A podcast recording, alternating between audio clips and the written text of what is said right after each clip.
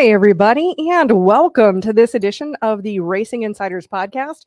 I am Kate Dillon with Crate Insider, and I'm here today with uh, Steve Hendren from Hendren Racing Engines, a co-host, and we have a special guest today, Alex Hendren. Super special. Yes, from Alex Hendren Racing and also from uh, Hendren Racing Engines. Would you like to introduce yourself, Alex? My name is Alex Hendren, and yes, I am indeed from Hendren Racing Engines. Uh, I also race as well, uh, so...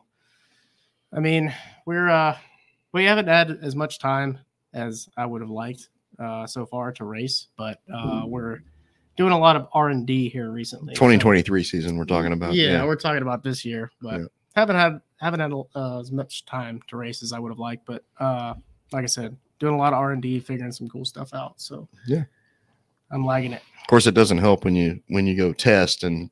You blow oh. a right front tire and knock the damn fence yeah, down the yeah. the, first, the first night out. About that. No, yeah, we uh we ran into a little bit of a snag there. I uh, turned the track record times at the place I was testing at, and then went to make my last final lap and blew a right front tire and kind of knocked the whole front end off of it. So that was a major setback. But we got it all fixed. We raced uh, a couple of weeks ago, and um it it was all right. It was up and down kind of night, but uh.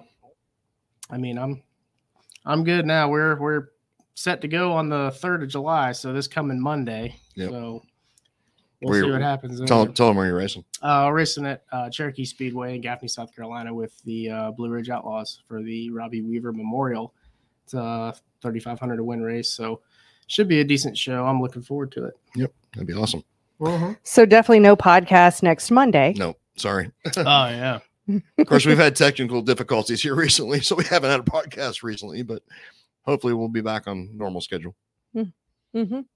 Yeah. Um, so I see we got some folks here. So I see uh, Scott is here from California. Hey, he man. says, hi, S K and Alex. Nice to have you back in the air again. Happy Monday from California. Absolutely. Well, hi, Scott. Thank you for joining us.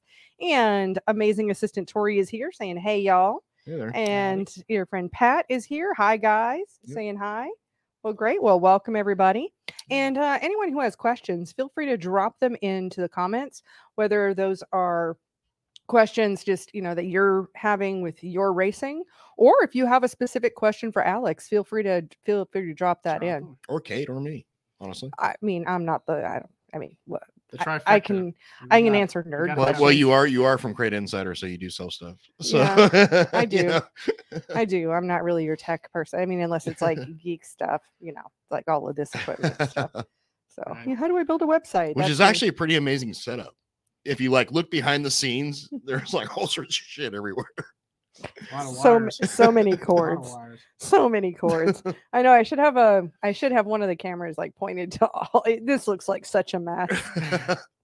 Yeah, we got um, laptop, mixer board, uh, camera switcher, two cameras, yeah. tripods, lights, three microphones, and well, there's a fourth one right over there in case yeah, it's our backup. Because yeah. you got to have backups for everything. Headphones, yeah. No, this uh, is actually this is the first time I've been on this setup. The last time was out on the patio. Oh, yeah. So this is all this is new to me too. So sorry it took so long, but it's, yeah, it's, it's all you're, new to me you're, now. You're too. back. Yeah, back with a vengeance. Yeah, so it's great to have you back as a repeat guest. And and you know, what would you say are the biggest things that you've learned as you've increased your you know increased your experience? And developed your racing career. I mean, you've won a race since mm-hmm. the last time you were on the podcast. Um, what are some of the things you've learned other than how to do better body work? yeah, the the body work has been a, a definite must there in that uh, department. But uh, no, just honestly, uh, staying humble. I mean, that's that's the that's a main thing for me too. Is uh, I mean, you can go out there and set the world on fire one night, and then the following week you're getting lapped. So it's it's. Uh, It's all about give and take, honestly. But uh, no, learning about, like I said, staying humble and uh, learning about how much your suspension means to you. That's the main thing for me too.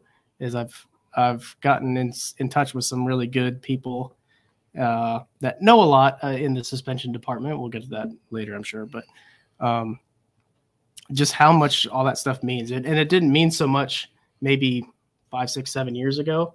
But now it's like everything. Like if you don't have that stuff tuned in, all four corners, then.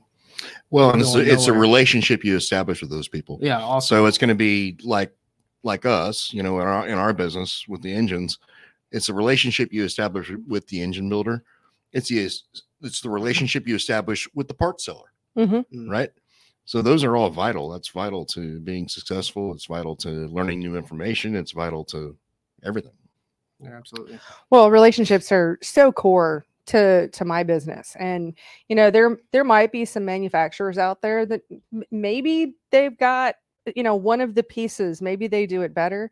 But if they're hard to get a hold of, if mm-hmm. I can't get questions answered, you know, things like that, that is a factor. And so, you know, I, I do pay close attention to that, because a lot of times I don't know the answer, but I, if I know who to call, or sometimes I even just send my customers over there. I mean, today oh, yeah. I had a qu- d- drive shaft question. So I, I knew that I didn't exactly know the answer. So I gave the racer, mm-hmm. um, Pat Fagan's phone number over at Fast Shafts, and, and then the customer called me back, because, you know, a lot of times you find those situations where the customer has a question, and then you're dealt with another question, and it's, you know, I'm not trying exactly. to put it off, no. but then, you know, I end up being like, you know, like messenger over here. But I mean, fair enough. If you don't know, you don't know. So, well, I'm just I mean, honest I mean, about uh, that. Being, yeah. being honest about it, it's like the main thing. Yeah. You know? Yeah. I don't think exactly. we've ever lied to anybody on this show all the years we've done it now. So if, no, if I don't know something, I'm going to tell you I don't know it. If yeah. you don't know something, you're going to tell them you don't know it. Well, and he said he really appreciated that, because there's a lot of people that would just probably just blow smoke and, and, Absolutely. and, say that say that and I'm like, I mean, dude, I'm just gonna be honest, I don't know. Well, I mean, that's not how you do business, blowing smoke either. I mean, nah, there are people out there that do that, and I don't know how they sleep at night, but, but if hey. you don't know, you ask somebody who does. Right, right. And if it was a question, I felt like, you know, like these get really specific, so so you know, I don't always know the answer, but I usually right. know who to call. Um, as far as that goes. And uh, looks like we got some uh, folks on here. So I see uh, Terry is here. He says watching from Princeton, West Virginia. Nice. It's always fun to see where people are watching from. Absolutely. So we've got, you know, California, West Virginia, North Carolina so far. And Ashley's here saying, hey, guys. Hey, that's uh, Alex's girlfriend. But yeah, she knows where you are anyway, right? um, this is live. And Arthur says, is a quarter inch carb spacer better for torque on a three eighths mile track versus a half? Uh, track rules say open spacer, no divider. Um, not, not that I found, no. Uh, so yeah, I guess no divider. So that means no four hole. No, so open. Uh, but what, what kind of engine? Yeah. Because is it a six oh four or six oh two? Mm-hmm. Yeah. Or a five, I mean, or, or I mean, yeah, I assume it's going to be six oh four or six oh two. But mm-hmm. uh, generally, like on six oh fours, the the plenum on that intake manifold is actually a little bit on the large side anyway. So that five eighths has been about the ideal thing that we found, that five eighths spacer. Mm-hmm. Um, we've tried half inch and lost. We've tried one inch and lost. We've tried three quarters and lost. But that five eighths is like about the happy medium. Sweet spot. Yeah, mm-hmm. yeah I mean, and, and this depends also on the carburetor that you're using, obviously. Mm-hmm. So, you know, what, what venturi size, and there, there's, there's many different variables, but on average, that five eighths is about the best on a six oh four.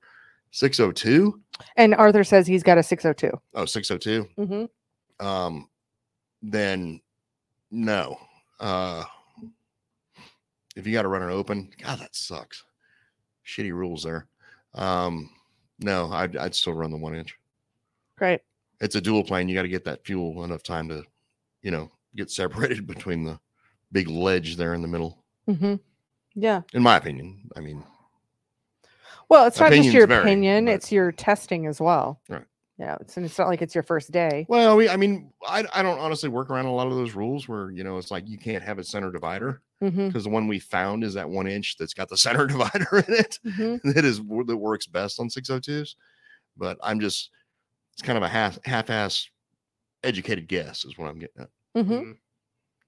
Oh, um, I've got a great comment here. So Web Racing, uh, he actually made a comment the other day on our YouTube channel. I'm I'm just supposing a he, because I mean, just hey, it, if you're not a he, it is what it is. I mean, I'm, I'm used to most of my audience. Well, you are a she in the industry. I so. am. Yeah, you know, it's great at P R I. I'm like, you know, one of like twelve women in the right. whole place. You know, it's great. You know, there's never a line in the bathroom. I'll tell you that. Um, so. Um, So Web Racing says, you guys rock. Have been learning so much about my six oh four. I'm using it for drag racing. Oh, and that's that, so that's what he commented is like, you know, I think I'm the only one here that's uh, drag racing with a six oh four. That's really that's interesting, interesting, actually. I yeah, I never even thought that that would be something that you could do. I mean, not not that you couldn't. Weirdly, but yeah, no, I just yeah, not that you couldn't. Yeah, yeah. No, that's pretty cool. So that's super cool, and and I actually really love drag racing. I love, uh, if, if I'm going to go to racing for entertainment, I'm going to go to drag racing. Oh, one hundred percent. Mm-hmm. You love that, like the Four Wide Nationals. And all oh, that my stuff God. So much. In Charlotte yes. every year and all that stuff. Yeah. And, and I love the I H R A stuff. I love the energy and I love, you know, like, well, well, what was it? What was it now? Six years ago, roughly? Oh, where, where longer. You, where, you, where you did, is it, is it that long ago? Oh, it's going to be back in twenty thirteen. I got, I got, I've got video of her in, twenty thirteen in a, in a dragster. Yeah. It's ten at, years ago, honey. Yeah. Yeah, oh, well, that same that, that same day, that was the, the N H R A deal. The same it day, was, but, mm-hmm. yeah, yeah. Before she actually went out and did her own yeah. thing. Mm-hmm. But yeah, I took the first time I've ever been to one, yeah. and took a video of the Top Fuel guys, yeah. and it blew the speaker out of my phone. Exactly. I, I had to talk. On, I had to talk on speaker because I couldn't, couldn't hear anything. Right. Well, what I love is that it's like going to a drag race, especially those big ones. It's like a full body experience. You know, oh, yeah. It's like if if you needed a, if you had. Yeah, here's the good thing. I mean, if if you were having heart issues in the stands, I mean, it has it's basically a defibrillator. Oh, yeah. you know? oh I guarantee it. Yeah. It's like it's going to yeah. restart your heart. It'll rattle your cage. Oh, sure. yeah, for sure. Yeah. But if I remember right, you like hauled ass down through there. Yeah, they did. The reaction yeah. time was nice and everything. Yeah, exactly. Mm-hmm. Yeah, I did that. And yeah, I've got it that on video somewhere. But yeah, that was it, back in that was back on twenty thirteen. Oh, exactly. Yeah, so ten years ago. God, that does not seem like ten years ago. Mm. Holy shit. Mm-hmm. Yeah, it happens. All right. Tori says that Addison says hi to Alex. Oh my gosh. Hi, Addison. I think she's, she's your super she's fan. She's my favorite. She's my, yeah, she's the super fan of, mm-hmm. of all time. Mm-hmm. Love her to death. Yep. And Chad says she's like a little spider monkey too. She is. Yes. Oh, oh my gosh. The energy that little girl has is insane. Mm-hmm. she, she should be doing gymnastics, Tori. Exactly. Yes, I think she's working on her cartwheels right now. So uh, Chad says, just the people I need to see for a six oh four rebuild. That's these guys. There you go. Let's yeah. do it. Yeah. Anytime you're ready, man. We're actually, uh, we're seeing, I'm seeing a bit of a slowdown right now. Mm. Um, so, yeah, I mean, wait time is not that bad. Mm-mm. About what, two to three weeks? Yeah. So bring it. Yep. Cool. And it looks like Sean's here out here in Arizona, but still watching. How y'all doing? Nice. Well, Sean, I mean, look at this. We got West Virginia, California, North Carolina, Arizona. We're all over the place. That's We're cool. Just throwing darts at the at the, at at the map. map here. Yeah. Now, this is going to be a great question. I, I'm just going to preface I because I can already see the question. But um, this past week, I and you can check over on the Crate Insider YouTube channel or on the crate insider dot com website. But we've just introduced uh, Walker has not only an oiled filter, but a filter that is dry media that you don't have to oil. Mm-hmm. And so Flip is asking the question. He says, "Is do you prefer Walker oil or the new dry filter?" So tell us a little bit about your experience and and what your thoughts are. And then Steve, also talk about the results you've seen on the dyno, yeah. um, which I think is just going to mimic what I said on my video. Honestly, Alex can can probably attest to the dyno yeah. stuff because um, I was putting engines together today that they were dyno and testing. Personally, this. personally, in my opinion, like I said, opinions vary, like he said, but I prefer the dry media uh, just due to the fact that with that oiled filter, as soon as you get it, it's perfect, you know, nice, nice and oiled up, and you use it a few times, and then it comes to the point where you have to wash it. So you wash it, and then the problem I was having, which I don't know if I, some maybe other people get it right, and I just can't figure it out. But um, I either oil it too much or not enough. So not enough, I get dirt in the, like down the carburetor. You can see dirt trails. And too much, and I'm getting blue goo down the down the, the carburetor. The plenum, yeah. yeah. So what I found with with the dry media is I ran that thing for two races and a practice now, and I'm just now washing it, uh, but no dirt in the carburetor. And as far as the dyno part of things go, uh, we only saw about a two, two to three horsepower loss with and the that, dry which, media. With the dry media, yeah. which isn't going to win or lose you a race, no, to be honest. It means nothing. So just for the pure fact of convenience, I'm choosing the dry media like one hundred percent. Yep. Well, and I learned something about that too, because I asked Leo out at Walker. Mm-hmm. Again, we talk about relationships. Oh, yeah. And um, where you would run into the situation where you were getting dirt in your engine with the oiled filter, mm-hmm. it's more likely that it's too much oil. Because when you put too much oil on the filter, what happens is now you've given a, it, it's excess.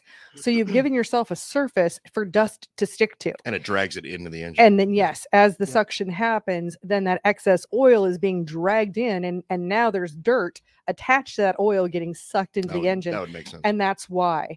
Um, so, I, you know, I think it's hard to get it uh, Goldilocks. You know, it's kind of, yeah. you know, not too much, not too little. Well. Um, but. Yeah, that's that's the problem I was having, is it was either too much or not enough. And I think the the too much was definitely worse. Oh, yeah. Because after, like, you know, I'm about to wash the car, I take the air filter off, I look down in the carburetor, and there's just blue. Like, oh, that's too much. And I'm like, oh, God, what did I do? You know, yeah, that's too much. Like, that can't be good to burn, so... I don't know. Maybe there's maybe there's some, like, maybe we can get some high-octane um like an octane booster um air filter oil, and then you wouldn't have to worry about yeah, it maybe that might be the next new products thing. Being developed on, on the uh, Racing yeah. Insiders podcast. It's called a nitrous booster. So maybe we can, maybe we can get Klotz and Walker together right. to make like an octane booster. I gotta figure that out. That's good. That's good thinking, man. I don't know. Yeah, you gotta be creative, work with what you got, right? All right, so uh let's see here. Our next question, Matt says, Steve, would a lower heat range plug help with a car that would maybe be running rich or overloading? I'm currently on a R fifty-seven twenty-four dash eight. So you must uh, be using with, the N G K's with, plugs. With what kind of fuel? Okay. So, uh, Matt, what kind of fuel and what kind of car as yeah. well? Or what kind Car- of motor, I should say. Engine. Yeah. Carburetor, et cetera. Mm-hmm. Yeah. So we'll find that. Um Yeah, and then I've, I also brought in some questions here too. So we've got that's questions cool. from the audience. Yeah, no, we got that's some, great. Yeah. Got some questions here. We'll see if uh, Matt can give us an answer on that, yeah. or, um, or or just in general, Steve. Have you found, it, you know, you know, the N G K plugs have been pretty much a go-to for us for it, a it, while. It has been for a long time, but then you know, uh, Autolite has that A R ninety-four, mm-hmm. which nowadays, like especially running E eighty-five, I actually prefer that plug. Yeah, mm-hmm. um, I've switched to that. Too. We we actually did uh, a bunch of testing uh, here recently because you we just put your six oh four motor together. Yeah, which you raced last weekend. Mm-hmm. But we did a bunch of testing on the dyno with different plugs, and every result came back to the A R ninety-four out a lot. Yeah, honestly, yeah, we had a different plug in there. Well, yeah. actually, what happened was, which you probably already talked about this yeah. on a different episode. Uh, but... No, I haven't, because we haven't had an episode in like three weeks. Oh, okay. So, all right. This is all new. But uh, we tried uh, the Iridium uh, fine yeah. wire plugs. Yep. And I originally tried those in my five twenty-five. And what had happened was, I guess we when we gapped them, it, like the original gap was not enough. Right. It wouldn't burn. Correct. So we opened the gap up.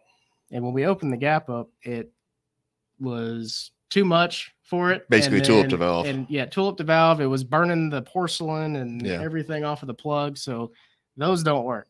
No. So what we've ended up resulting to was on the five twenty-five, it's that Brisk plug. Yeah, the Brisk plug for yeah. the for the five twenty-five. Well, we've tried that in the six oh four and it didn't yeah, work. It doesn't work in the, in doesn't the six oh four work in the for some reason. But yeah, we've we've been back to the Autolites yeah. in the six oh four stuff now. Yeah, I'm gonna need that plug number for the Brisk. Oh, absolutely. Uh, for the no, five twenty-five. Yeah, I've got it. I've got it at the shop. I, I think you're working on some. Uh, are you working on some five twenty-five recommendations? I am. Yeah. Okay. And and hopefully we'll have those, or I'll, ha- I'll have those done in uh, maybe about a week. Okay. Um. So my plan is actually in our recommendation sheet, because I just pretty much tell everybody everything. Yeah. As mm-hmm. we know with the recommendation stuff, or what we find to be accurate. Basically, I'm I'm going to put the timing curve in in those recommendation sheets, the whole nine yards. So you can, if you got the ability, you got a laptop, you can program your own box, you can program our timing curve into it, the whole nine yards. Okay. So yeah, which, that's kind of the plan to do. Yeah, I'll have to I'll have to start emailing those out. I've I've had a couple people yeah you know get a hold of me and get get me to send. Yeah, and I mean honest honestly, you got to if you're running a five twenty-five. Uh, just and, message me or something. I'll give you the program. Yeah, I mean, message him privately or or just send an email to Hendren Racing Engines. uh, well, Hendren Racing at gmail dot com. Mm-hmm. And Alex will, you know, basically send you the our program.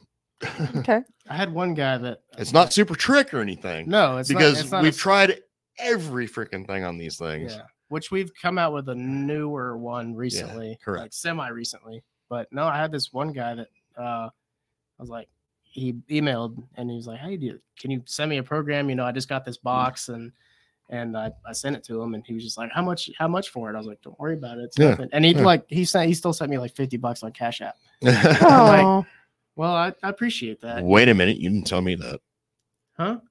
Don't worry about it.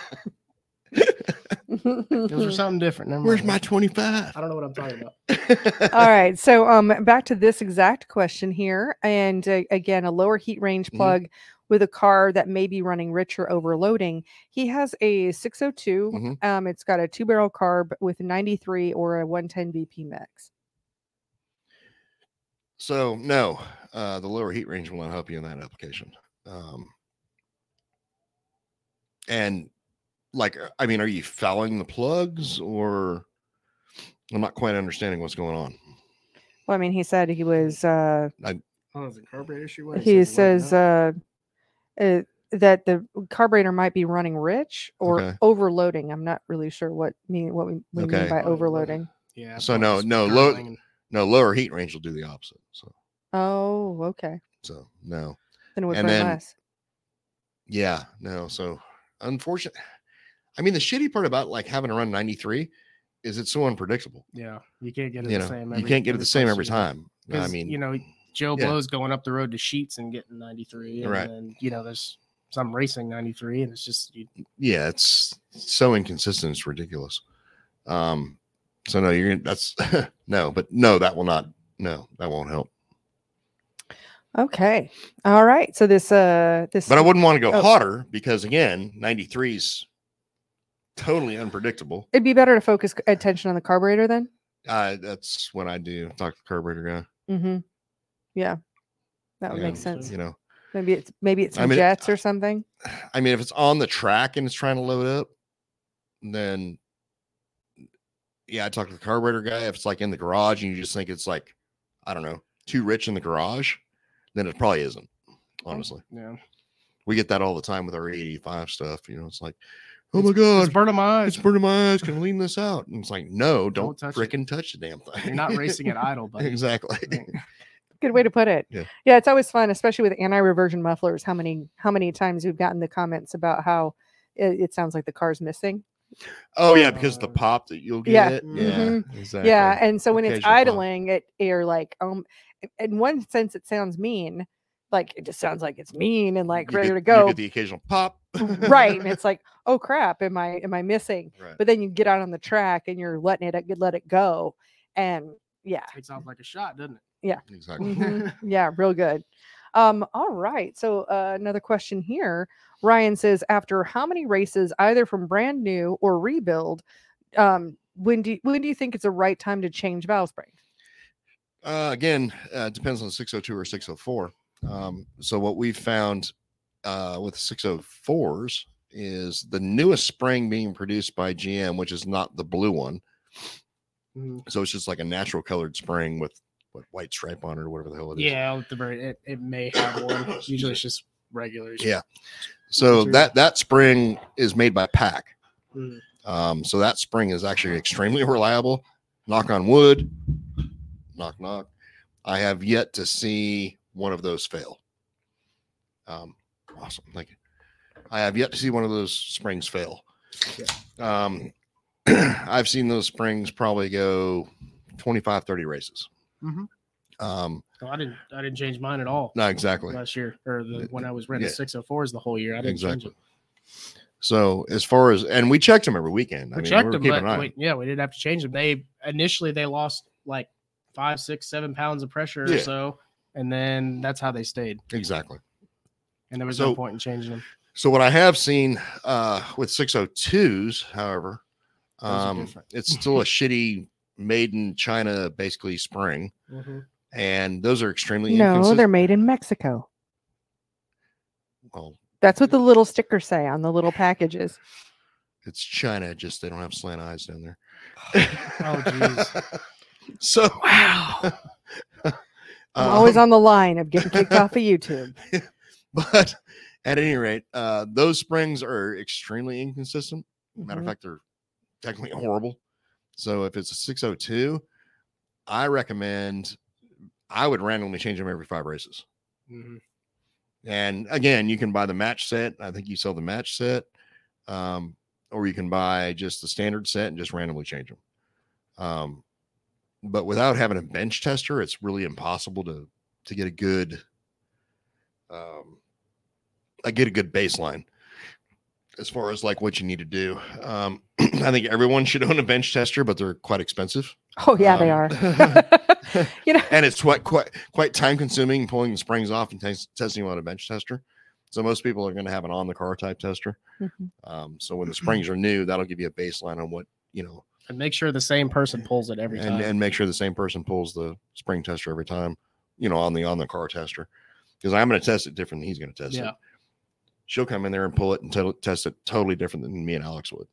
Well, and, and that's on the car tester, because at that you're, you're trying to just like, you are judging. It is only seat pressure. Yeah. You're only judging like when it's coming off the seat. So yeah. whereas a bench tester, it doesn't matter. Any one of us could test on the bench tester, and yeah. we're all going to get, you know, within a couple of pounds, you know, it, yeah. it, there's, there's always going to be a slight variation, but, exactly. um, but, but not much. I mean, we're talking point something.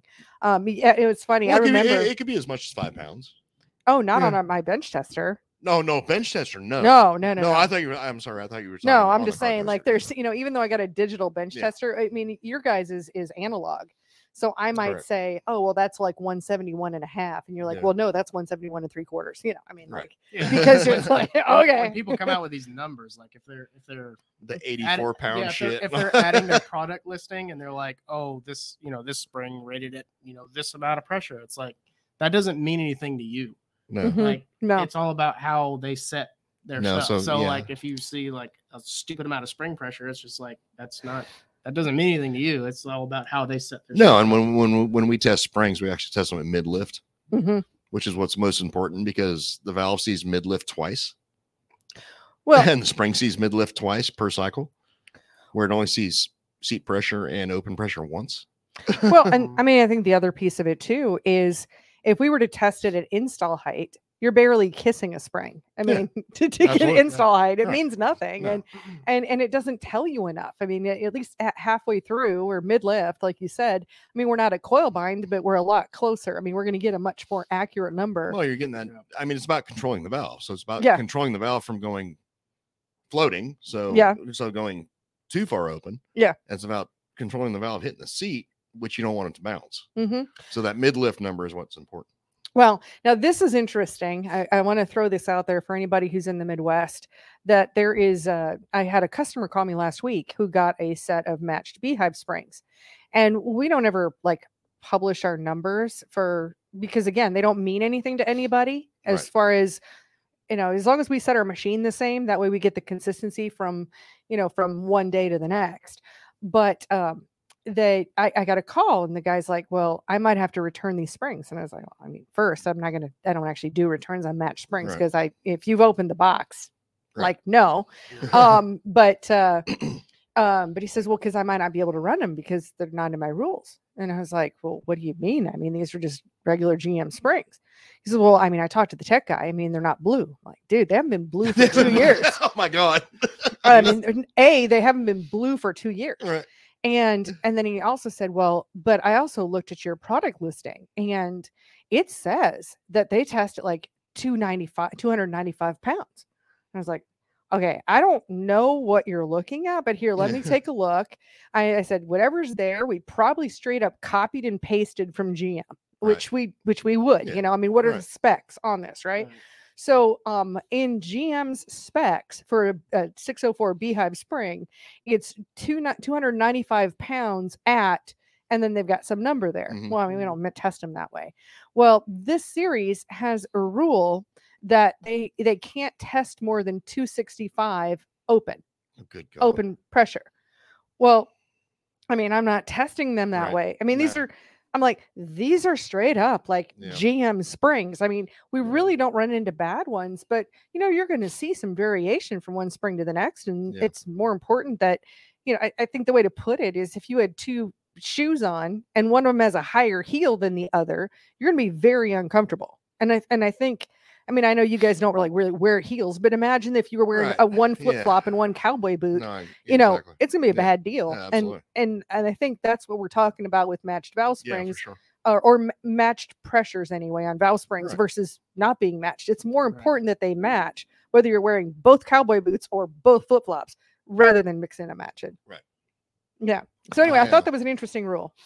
Yeah. I yeah actually had, I had a call from a racing series last week, actually. And, uh, I mean, kind of pertains, I mean, kind of on the subject, but, uh, what ended up happening. So I think, I believe, yeah, it was a six oh two.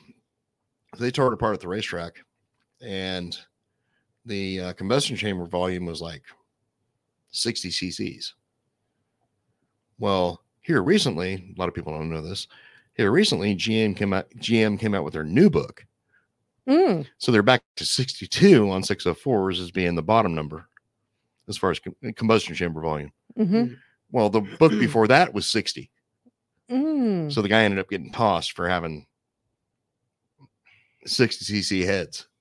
But G M can't control their own tolerances on all this stuff. So I'm like, nope, did the guy wrong there. But turns out he was one hundred percent illegal on something else. So that was just a, you know, but like. I, no, thought, I, I thought I thought there was a rebound coming. No, but everybody's got to like stay on top of the series they're racing with. Like yeah. stay on top of them. I mean, get with engine builders and be like, hey, no, you need to like talk to the freaking series owners and get this shit right because, you know, it's varied so much over the years with G M because again, they can't keep their own tolerances. It's outrageous. It's like install height numbers on six oh twos.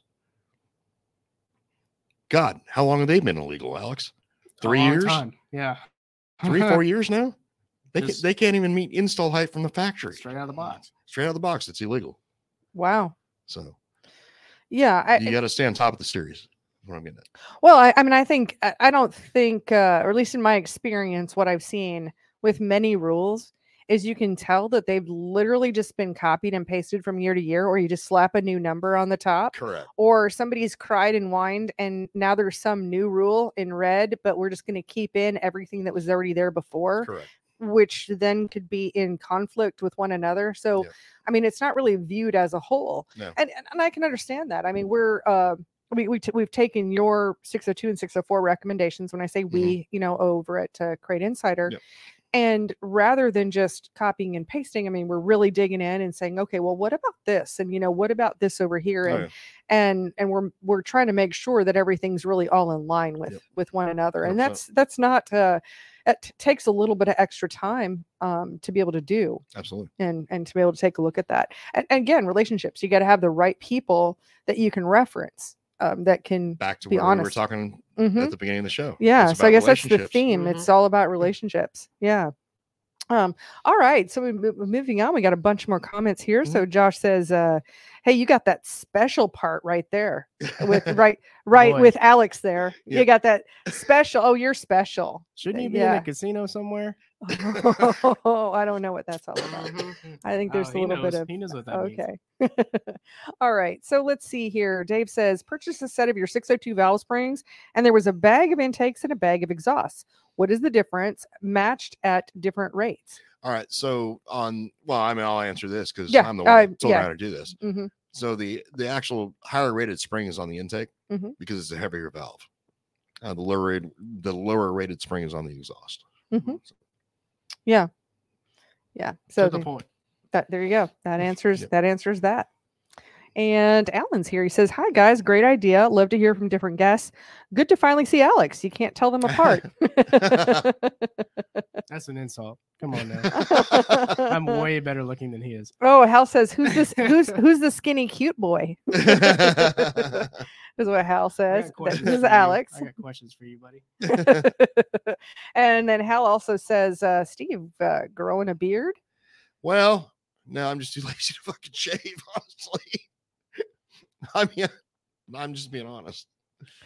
Grizzly Adams. Yeah, exactly. Yeah. I can't grow anything. I'm just patching over here. You, you got quite the one day. Yeah, you will, awesome. You got the, like the stash. Up. Maybe not. Maybe I don't I'll know. Just let's be like let's. Uh, I think we need a close up on the Alex stash. There, there we the go. Alex, the yeah, Alex you got the stash. Alex cam going on. Alex cam. Alex cam. There we go.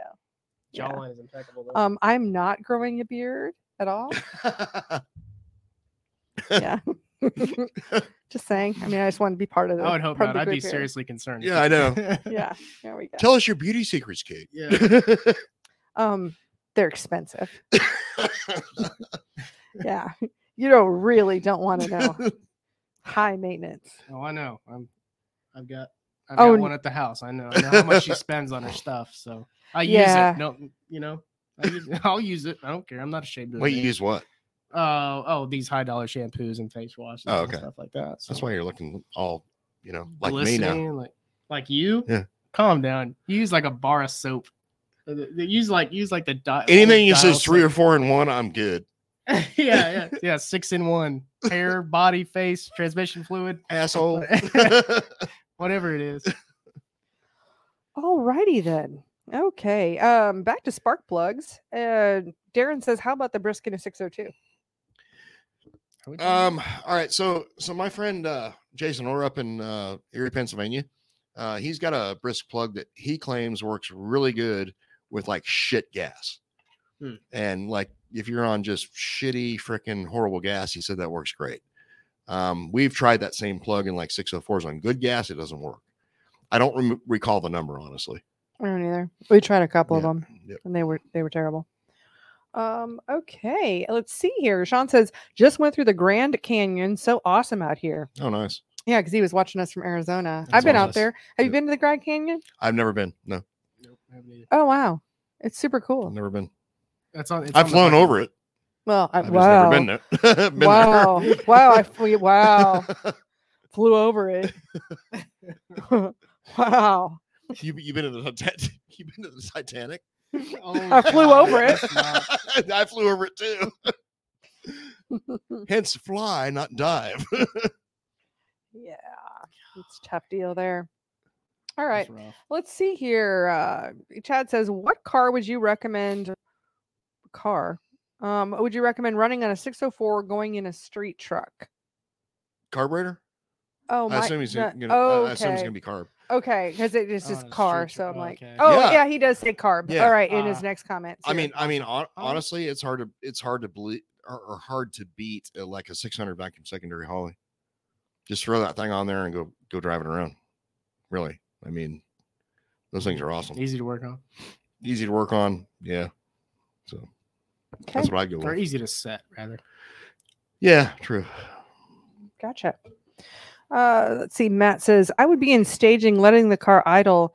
And when I get on track, the motor will be sputtering at a couple of laps until it clears up. So oh, this that is... might be, a, that might be a float issue. Well, no, it's going to be a fuel issue. Well, I know, but like I'm talking about levels. Right. But like normally, so depending on the fuel you're using, I, I mean, I'd like to know the fuel you're using. He's um, running the ninety-three, remember? The ninety-three or okay. the V P one ten mix. Yeah, well. Okay. Uh, well, mm-hmm. the whole mix thing is like not. That's yeah, that's horrible. Don't mix. Um, yeah, I mean, just I mean, if things loading up, I mean, it's loading up. Uh, don't let it sit there and go thumpity thumpity thump idling. Keep it cleared out. I mean, at some point, everything's going to load up to a point. If it's running on the track fine, then it's going to be an issue. Just don't let the thing load up. Yeah, it's not the matter of. You know, knocking it in neutral and revving the motor up. No, but you know, actually buzzing the tires and clearing yeah. it out properly. Okay. All right. So Scott's here. He says, "How close are the chips in an M S D to actual R P M on the Tach?" Oh, Steve loves to talk about Tachs. I hate Tachs. All right, Tachs suck. Yeah. Um, especially those Tel-Tachs. They're piles Tel-Tachs, of shit. Can't can't stand them. Um. So always trust the chip. Mm-hmm. Uh, don't trust the Tach. That being said, generally, um, you can overrun that chip by one to two hundred R P M, uh, especially you know on a, I mean with momentum, or if you're like bouncing through holes and stuff like that. Yeah, freewheeling it'll like overrun the chip like crazy. But uh, you know, which we had a we had a guy that came into dyno the other day, and yeah. uh, he was saying that he wasn't turning enough R P M, and hooked him up to the dyno and everything. And I noticed immediately I was looking at our computer monitor over here, and I'm running at thirty-five hundred, and his Tach says three thousand. Mm-hmm. So, I mean, that's that's your problem. And yeah. then one, once you get up to sp- now, he's still speed, winning. Yeah, yeah, yeah, he's still winning. He's still winning. But like once you get up, once you get up to speed, it's it's a little. I mean, it's probably a little less. It's probably like three hundred less. But still, like the Tach is wrong. Mm-hmm. And like the the Tach that I've the Tach that I use is a Longacre one.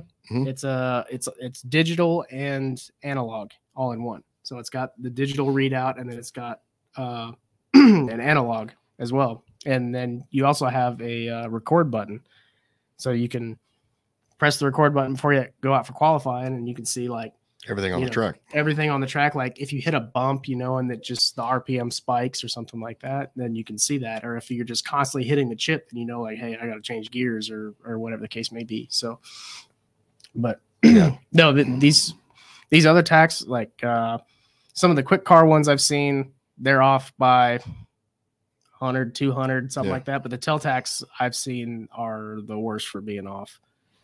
I yeah, those know. things are just horrible. They don't even belong in a race the car. Longacre, the Longacre one's the only ones I I ever put in my yeah. car.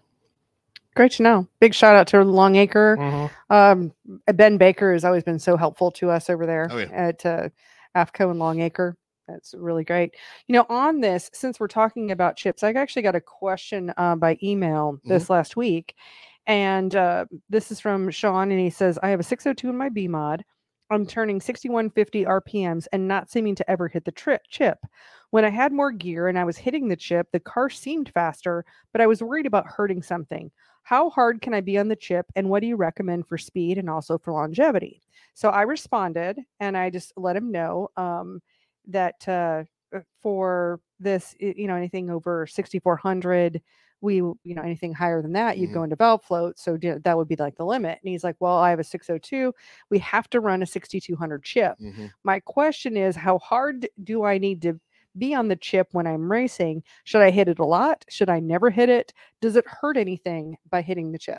It depends on the racetrack, honestly. Um, so like you'll run into scenarios where you got like a, let's say a quarter mile track, mm-hmm. and it may be advantageous to you, depending on the track surface and the configuration and everything, to be on the chip at the flag stand. Mm-hmm. Um, yeah. But it could also be more advantageous to be on the chip as you're entering the corner, or never being on the chip at all. Um, you look at someplace like, you know, going to Dad's Memorial Race, right, in Pennsylvania. Mm-hmm. Remember when they had the, the, is the big block modifieds up there that they had six oh twos in or whatever. Mm-hmm. Those dudes were like on the chip all the way around the damn racetrack. And you and I are sitting there going, what the frickin' hell is going on here? Pull some gear out of that bitch and go faster than everybody else. Mm-hmm. That's a big half mile. That makes no sense to me. Mm-hmm. But in a quarter mile scenario, it can make sense to actually be on the ship at the flag stand. That's, I noticed that too with, uh, like you were saying, with those uh, Northeast modifieds or whatever. Yeah. Were, the, the ones that yeah. raced up there a few uh-huh. years ago when I went. And yep. then they were hitting, I mean, halfway down the straightaway, here's yeah. the flag stand. And right. they're like the whole way down past that, and I'm like, what? And that makes no sense to me. How do you, what are you doing? You're not, you're not the gaining of speed. Mm-hmm. And, but but they all did it. No, every single. I'm like sitting there going, just one dude pull some freaking gear out and just go dominate. You know, yeah, that's all you got to do. Well, I mean, and with that, it, you know, if you are pushing to hit the chip, is, you know, at what point do you start hurting the engine or hurting components? Technically, technically, you can't hurt the engine.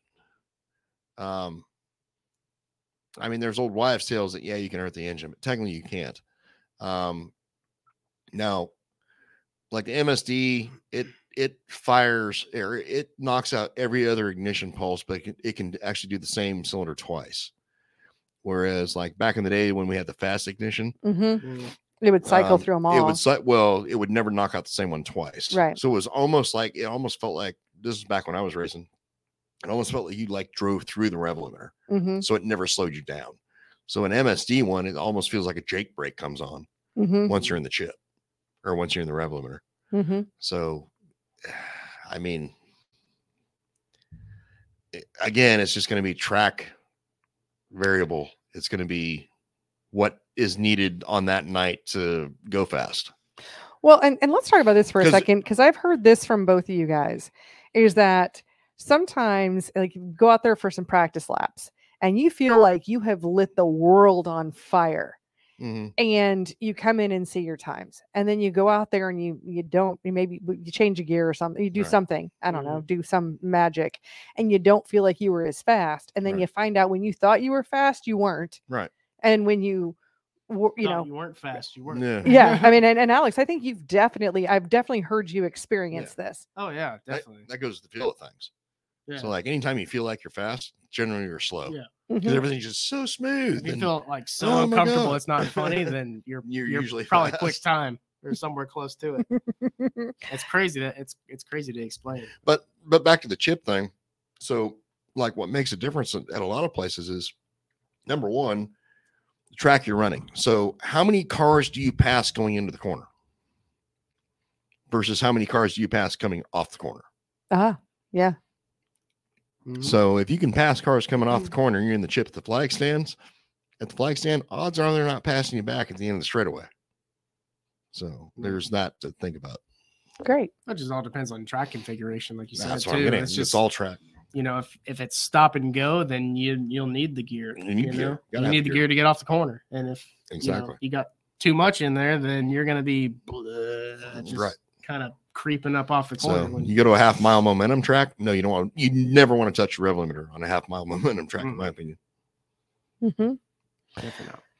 Now, you know, speaking of chips and speaking of tacks and all of this, this is a question I have. I mean, you, you know, not everybody can be on the dyno, or, you know, you might have a situation where you change something. Is it kind of a gauge? Like, you, you know, when you're on the chip, is that a, if maybe you go out some practice laps and you get to the chip and then you can look at your tack, and that would that give you an idea of how far your tack is off? I mean, and, and not with, not down to the, to the one or anything. No, because most people trust the tack rather than the chip. No, so, but if you're listening yeah, for it and you're like, yeah. oh, just hit the chip, let me look. Oh, this says I'm only running six thousand. I know the chip is sixty-four hundred. Well, like ninety percent of dudes never nowadays never look never at the gauges. Oh, okay. Like, to be honest. Well, I mean, if you were in seems, practice laps, if, no, if you were something no. you were trying to test, would you not pay attention to it? Maybe throw a GoPro on it? No, it, I don't seem, know. It seems very obvious, but you would be surprised yeah. as to the no. people that are just like, this thing won't turn in your R P M. I'm like, okay, well, let's find out. And I can tell you in the first two minutes of running the thing, yeah. like, yeah, your tack's off four hundred R P M. Like, yep. And I see Matt Henderson is here. So hey, saying, hey, guys. Hey, Matt. Nice to see you.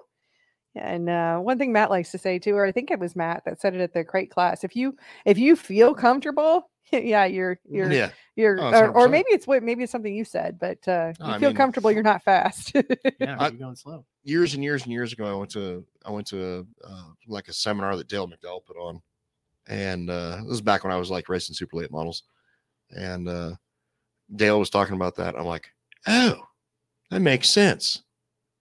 That makes total sense. That's why I'm comfortable half the time I'm qualifying, and I'm like tenth, you know? Yeah. But I felt really fast. I felt really fast. And Pat says, you guys rock a great haircut even with your earphones. Wow. Look at there. The person who cuts your hair. Yeah. And Hal likes your, oh, Alex stash. Cool. Oh, And oh, I'm not even going there. What, Ashley? You know, I'm not showing your comment. Me, All right, me, we're me, moving on. Me and Alex have the same hair artist, by the way. Yeah, seven fifty brawler. Okay, and Dylan says, "Can Alex show me how to go fast around Cherokee next Monday?" This is from Dylan. Oh yeah, how's that ankle doing, bud? But um, no, uh, I can try. Like I like I told you last time when we were at Harris. I mean. Uh, I might, I, I might go fast, or I might be in the way. We'll just have to see. But uh, now it's a little different. I don't, I don't know when the last time you were there was, but it's, uh, it's a little different now. A little slower. You got to stay up a little higher. It's they've changed it a lot. It's, it's changed a bit. It's changed a bit. You need to throw out your notebook of what you got now and, yep. and kind of start fresh because, like I said, it's a bit different. Yep. Hal thinks, Steve, you're looking muscular. Of course, I'm the one who went to the gym today. Well, okay. I don't go to the gym. yeah. Lifting the brewskis. I, I, oh, there's that. Yeah. That's probably what the muscle there you go. tone came from. Um, now, um, Chris is asking a question. He says, what's a good jet size for a six oh two with a six fifty Willy's carb on one oh two fuel? Honestly, um, that's going to be a Willy's question. Yeah, it's a Willy's question. And it's honestly a loaded question. I mean, not, I mean, not that you're, I say loaded question. It's not, you're trying to stump anybody. I'm just saying it's not something, if you've got a guy's carburetor, call that guy and to ask him what, what to run, honestly. Yeah, because everybody does their internals differently. Everything's different. like like on all the stuff we do, we don't even change jets anymore. Mm-hmm. Uh, it's all done with air bleeds and, and emulsion bleeds and everything mm-hmm. else. Mm-hmm. Yeah, and uh, interesting. Uh, J R says, I feel the total opposite on the qualifying. I'm usually blistering fast on the stopwatch when I feel slow. yeah, and that's where, that's, you know, yeah. that's yeah, exactly that's, what we're right. saying yeah, that's, here. That's you can is. think you feel yeah. slow, but right. you're actually really fast. Exactly. And I see Gary is here and Doug and Jeff. So thanks for being here. Uh, I've got a couple other questions here. And this one's kind of interesting here. Um, what what octane? Well, this has got more detail here. But if you had a choice between ninety-three, ninety-three, one ten, or fifty-fifty mix or a straight one ten, which would you pick, Steve? Just straight up? Uh, At sea level. Well, honestly, even though, like, if you're getting ninety-three, it'll produce more power, more power. And I assume this is, is a six oh two. Well, it's a six oh two, six fifty yeah. car. I mean, I'll just read you the whole thing then, because no, you no, want more deals. No, um, no, what right. octane should you use on a six oh two, six fifty carb? Um, R fifty-seven twenty-four dash eight plugs gapped at thirty-five, sea level. Um, ninety-three, ninety-three, one ten, fifty fifty, or straight one ten. Yeah, the ni- the ninety-three will produce more power, but uh, due to consistency, I would rather run the one ten. But if you can get something that's consistent all the time, yeah, then that's a lower octane, then yes. But mm-hmm. yeah, you know, out of out of those three choices, I'd be on the one ten. All right. Next question is three eighths fuel line enough to supply a six fifty carb on a six oh two? It's a quarter, uh, must be quarter mile asphalt track. Uh, not in my opinion, no. Okay. So what size, what size line would you use? Uh, I'd be using, uh, shit, probably half inch. Okay. Gotcha. And this next one, my six oh two late model fuel pressure. I watched your video and I understand it needs to be between six to eight P S I with no more than a pound or so up or down under load. Mine is fluctuating four pounds or more from idle to higher R P M. My question is, would the regulator be bad or the fuel pump? Thank you. Uh, it could be one of one of either, either, either or, honestly. Mm-hmm. Uh, usually if you're dropping fuel pressure at R P M, it's generally going to be a pump issue. Okay. Rather than a regulator issue, especially if it's a bypass. I mean, if it's a bypass, it's always going to be a pump issue. Yeah. Yeah, that makes sense because it's basically, yeah. you know, it's it's just set at a certain pressure. Correct. And like whatever goes over. Oh, yeah, you can take that. Yeah, I mean, you, you, can have, you can have a valve going bad in a pump or something like that. I, I'm assuming it's a mechanical pump. I mean, belt drive is going to be consistent all the time. Yeah. Which well, is why I always recommend belt drives I've, if, you, if I've, you're allowed to run them. I, re- I was reading that over his shoulder. I thought he meant that it was fluctuating. Like, oh, it's the bouncy thing? Yeah. yeah. I've seen that a the, lot. The bouncy, the bouncy thing is like uh, on a mechanical pump is like pump pulsation. Mm-hmm. So you'll see that a lot. Gotcha. Gotcha. And uh, let's see. Alan says, I think Steve is beaming. I want to see him put his arm across your shoulders next week and he should be proud. Great show. Well, thanks, uh, Alan. Good deal. Appreciate that. Um, Jeff says, hey, Steve, how much can you get out of a six oh four that can't be sealed anymore? As far as a legal Neesmith motor you've done all the work on, um, block is to max spec from uh, last freshen. Well, what I, all right. Um, I'd hang on to it for a little bit. Okay. We'll just leave uh, it at that. I'm uh, guessing. I can't say anything. Yeah. But live. Just leave it at that. I, I, I okay. would, I would hang on to it for a little bit, honestly. Um, so yeah, just, uh, just hang on to it. Now, I know one of the reasons we wanted to do the show tonight is we wanted to talk a little bit about the importance of suspension and the relationship with your shot guy. Mm-hmm. Um, you know, I don't, I don't know if there's anything in particular that you wanted to bring to the table or let people know about, but I'm, I'm going to step aside and use the restroom real quick. I'll yeah. Okay. Oh, okay. Yeah, exactly. You got, so you got Alex here to, I know. So I've got even got the Alex cam. That's so, it. so I got the Alex cam. And there we go. There's the Alex cam. So Alex, you know, just just tell us a little bit about some, you know, some helpful information that would help um, help racers. No, like I was saying before, it's just uh, those four corners, man. They mean everything on your car. Uh, and having a having a good shot guy that's that's on top of his game and knows what he's doing is key these days. You know, if you if you got Billy Joe Ray in the backyard doing your shocks, and you, I can promise you, you're not going fast. Um, you know, guys that are in the here, in the now, that are always up to date on what's going on. Um, and I mean, it, it took me a few years to find the guy that I trust, but I trust him wholeheartedly. And every time I've been on the racetrack and finished a race, I haven't finished out of the top five. Um, I've had, you know, obviously I've had some D N Fs and stuff like that, you know, where just stupid stuff has happened.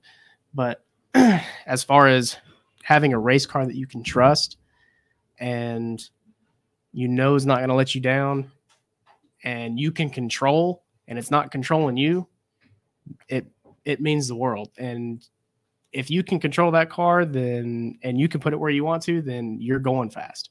Um, like I said, my I mean, I'll tell you straight up, my my guy is Wyatt Hardison, and that man is the smartest joker alive that that I know of at the moment.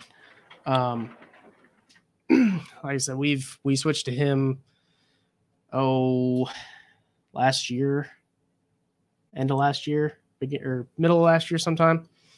And like I said, he's helped me tremendously. Uh, we've been testing together, we've been R and D-ing together, we've been doing all kinds of stuff, and we've we've found a really good package, I think. So um, we're about to.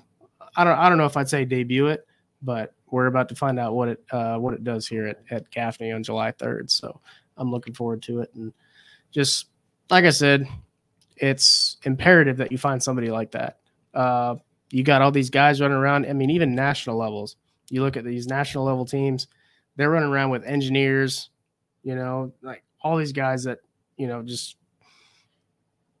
step down from like NASCAR and things like that, and they just have so much knowledge behind them, and these dirt late model teams are, are utilizing these guys and going out there and winning and, and just creating new, new things and all that, all that stuff kind of trickles down from the higher ups, so to speak.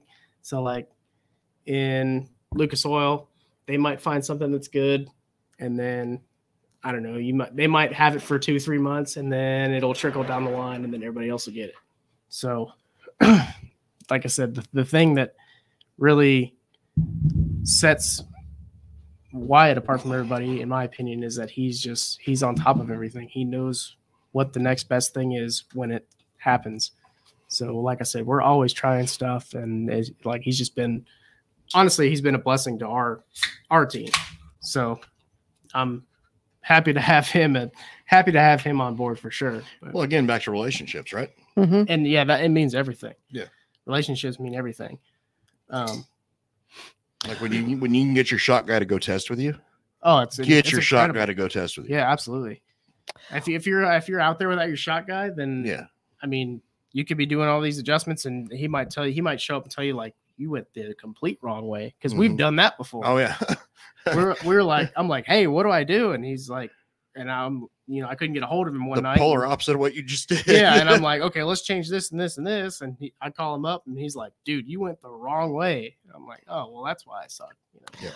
Well, it's interesting. Um, and and I'm still gonna like I'm gonna fall back on Race Logic chassis schools. So racelogic dot v i p. Oh, if you, you know, whether if you've got a street stock or if you've got a crate late model, especially we've got some incredible classes over there. There, I say we because I actually.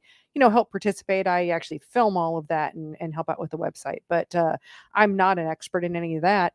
Um, one thing I have learned from that is, you know, let's talk about how a person can, you know, really connect with a shot guy. And one of the tips that I received at Race Logic is if you call a shot guy and you're like, hey, I mean, I've, I, I need, you know, I'm looking for somebody to do shocks for my, you know, say street stock.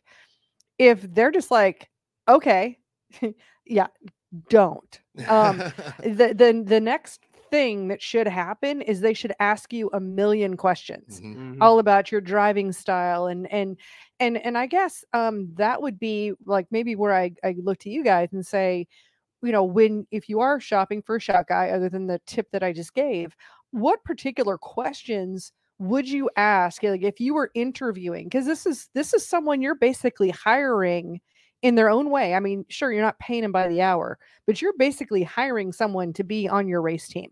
So what questions are you asking of a potential shot guy to make sure that you are landing with the right person? Cause there's a lot of great shot guys out there. Mm-hmm. Um, it's, it's not just your guy. No. I mean, I, I mean, oh, I know, no, no, I mean, I mean, I've done work with him with Race Logic. Robbie Bilbrey is a freaking yeah, NASA absolutely. engineer.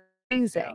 Ben Baker over at AFCO, yeah, and, yeah. and Ben's done every kind of racing that you can exactly. imagine. And, you know, whether, whether you, you go testing with them or not, I think it depends on where you are on the, on your experience level and yeah. how much you can communicate. Because if you call up and say, hey, here's what's happening, you know, I'm, you know, and you get into all the nitty gritty and you truly know your race car and you know your racing style and you can explain, you know, what the outside looks like from the inside, I think you could have a, a telecommunications relationship with your, with your shot guy. Oh, yeah. Um, but in those first interviews, or what are, you know, throw out some questions that you would put into an interview of uh, finding the right shot guy for you. Well, there's, it's, it's like this with a lot of things, but there's, you got to find somebody that you can relate with. Mm-hmm. Like, first of all, so there's guys that you're going to call that, you know, you'll tell them what you want, what you need or whatever, and then they'll just send you a bill, you know, and then there's other guys that uh, will actually dive in deeper and be like, you know, hey, what's going on? Like, Uh, how does it feel here? Like, let's break the corners down on mm-hmm. where you're feeling this. And like people that actually like want to help you. Those are the people that you need to be following, not the people that are just like, oh yeah, I would go to him because, uh, you know, my shocks are good and this and that. And then you go to them and they just front you a bill and you're like, I don't know what I've got. I don't know how to tune it. You know, I don't know what I'm doing. And then you don't hear a peep from them until you need to get them rebuilt. Mm-hmm. So, well, it's similar to like the relationship I had with Mike Farr back in the day, mm-hmm. uh, when he had, when he was alive, bless him, but, uh, with Genesis, I could call Mike any day of the week. Mm-hmm. I never, I never went and tested with him, but like we, we just established a friendship over the phone, and he'd be like, he'd call me and be like, hey dude, I come up with something new. You want to try it? Yeah. And, and it was like, my buddy Max Blair that races up in uh, Pennsylvania, he's a super late model driver now, but you know, back in the day he was running crates. Me and Max were like his crash test dummies a lot of times. So you're like, hey, this worked on Max's. You want to try it? I'm like, hell yeah. Or yeah, hell, you might've told Max, hey, this worked on Steve's. You want to try it? You know, that kind of shit. So well, it's, it's just nice to know that like somebody with not as many years of experience as most people, you know, I've been racing for like four years now on and off, but Um, it's nice to know that somebody like wants to help you and wants to see you grow and do better. Yep. And they're giving you all the tools and all the knowledge they know to make that happen. And it has happened. Like, yeah, well, you know, I, I mean, like I said, I haven't raced a whole lot, but I mean, I've, I won this past year, so I was like super well, thrilled with that. Well, you like, you like dominated a bunch yeah. of super late models and, and freaking limit steelhead cars with a five twenty-five. Yeah, I mean, and it was a it was a huge achievement in my book. That was that was ten it was, wins. It was like so. An ugly win. Yeah. Well, you know, I, I I think well, I wonder if one of the factors, um, obviously in racing, you know, as race car drivers, there's a whole lot of ego. I mean, you need a lot of ego to be able to do what you oh, do. You need to show up and think that you're going to win at all times. All, always. If you don't, you might as well load up and go home. But at the same time, you probably need to put your ego aside a bit in order to listen to the shot guy. Oh, absolutely. You know, you, you kind of got to check that. Well, if you, if you think you're the expert, if you are the smartest person in probably in the wrong room is, right. is no, how that goes. No, exactly. And, and, uh, to touch on that too. Um, if, I mean, if you're out, like, like I said, uh, if you're out testing with a shot guy or whatnot, uh, you gotta, I mean, listen, listen to what he has, he's got to say, because you can go out there and be like, oh, I'm feeling this, this, and this. And then he's like, okay, well, all I need to do is change this and this here. And you're like, no, I don't think that's where we need to start. Like, I think we need to start on, on, on this end. Mm-hmm. And then he's, I mean, granted, like, you're paying him, so he's going to do what you want him to do. But, like, listen to what he's got to say, because he's the expert. Mm-hmm. You're not, I mean, you're not – if if you were an expert, you'd be a shot guy. But you're not.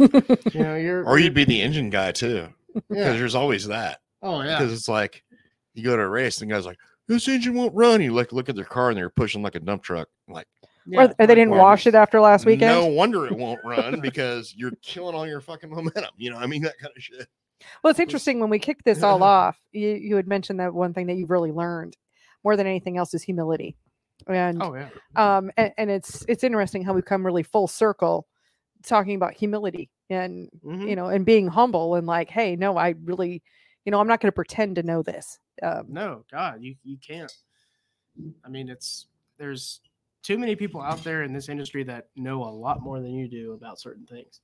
And if you, if you're going and thinking, you know, everything and you're, you know, top dog or whatever, then I promise you, there's a billion people out there that'll prove you wrong. Yeah.